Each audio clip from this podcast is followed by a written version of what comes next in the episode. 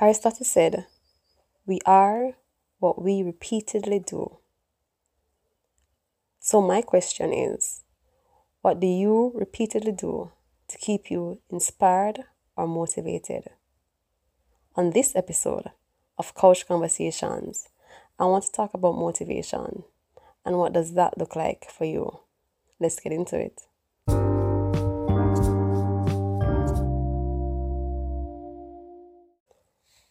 So, if you listened the last episode, you know I've officially started to call you all Couch Potatoes. So, Couch Potatoes, welcome. Glad to have you back. I have many things to say, but we'll see it at the end. Let's get into the content, yeah? So, over the past episodes, the theme, not entirely on purpose, I must admit, has been geared towards motivating you, and let me say, motivating us to be intentional, to be persistent about what we pursue, and to be encouraged to continue on doing good work. And this got me thinking how do we stay motivated? And what inspires us to do and want more? And I'm aware that there are just some naturally motivated persons having your own source of oxygen E, like Sopogen, yeah? I know. But there are others who need someone to inspire or they need some sort of outward propellant to aid in their pursuit of success. And it may be that you are also naturally motivated, but from time to time you just need little top up of motivation, and that's fine.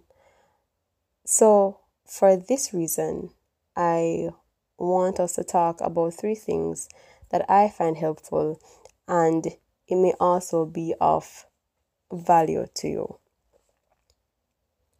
So, the first one I'd like to talk about is the power of positive affirmation. Simply put, speaking good things into your life. It is easy in a moment or times of despair to give into how daunting it seems and compound an already tough circumstance with harsh and often untrue words. Begin to say things like, This is way too hard, or It will never turn out how I want it to, or things always come hard for me. The moment we start to speak these things into our lives or allow these thoughts into our brains, we are already giving ourselves unnecessary holes in the bucket carrying our water of motivation. We're self sabotaging. We have to begin to believe that setbacks are not deterrents, but rather rest stops for you to fuel and start from a stronger and more informed place. And speaking good things into your life can help with your self encouragement. We start saying things like, okay, that didn't work out, but now I know how to do things differently to get it done.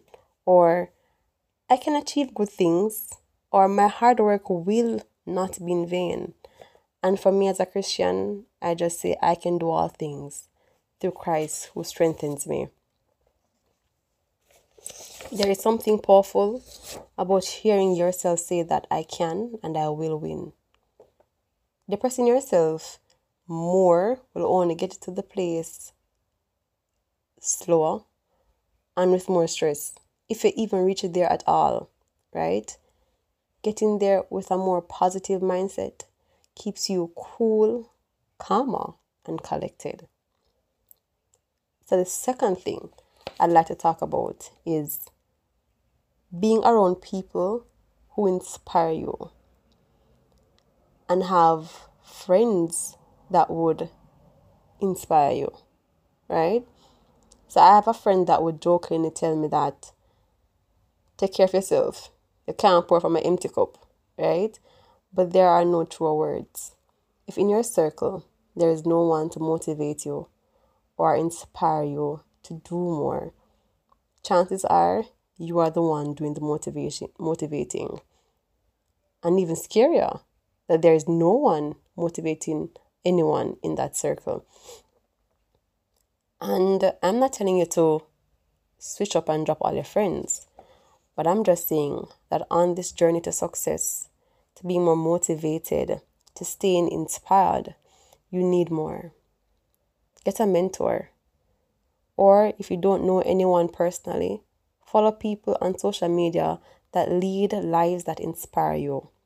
Or they could be in the field that you are in or interested in being in, right?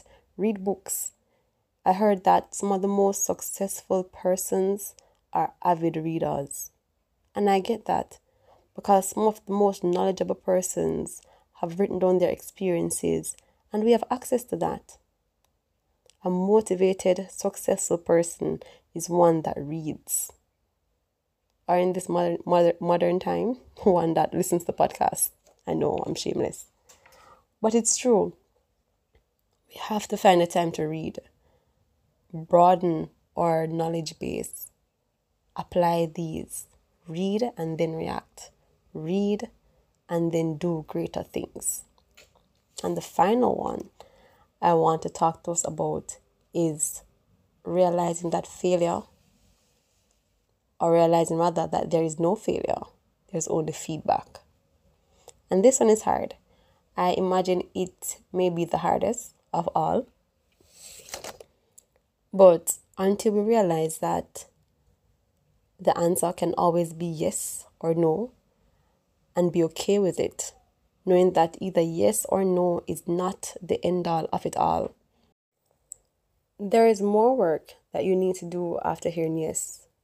Because as people in pursuit of continued motivation and greater success, we know we've not made it after hearing yes, right? And so, in the same breath, there is more work to be done after hearing no. The process after both is the same. The initial wording is just different. So you go for a job and you hear, Yes, we want you. You go home, you put in the work to be the best employee for that position. In the same breath, you go for a job, you hear no. You can ask why you were rejected, take constructive criticism, go home, put in the work, and be better for your next pursuit. So, failure is a concept, and it is the way in which we respond to it that allows it to work for or against us. Now, I do hope you found these tips valuable and that they will be helpful to you.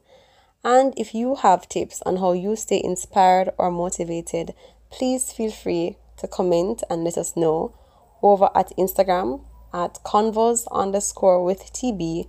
If you listen here at Anchor, you can send me a voice message and I'll check over at Breaker as well. So the comments this week one comes from Instagram, and Kenisha Deal says, Excellent content. Don't be so mindful of the success of others that you belittle your own. True words. Love the episode filled with nuggets of wisdom. Thank you, Ken. And that was in response to last week's episode of What Does Success Look Like to You? Over at Breaker, Kesey says, We really don't know until we make the start. Have to start where we where somewhere, sorry, and put in my bread in the mix. Love it. Keeps the comments coming. Remember that comments. Let me know if you like the content I'm giving you and how I can improve. So I welcome them. Also, if you love the content, share it. Let somebody else know that Tony's over here dropping nuggets of wisdom, not my words. Kenisha Deal said that on Instagram, right? So feel free to share. Remember that episodes are weekly, so look forward to it. And yeah, as always, elevate the conversation.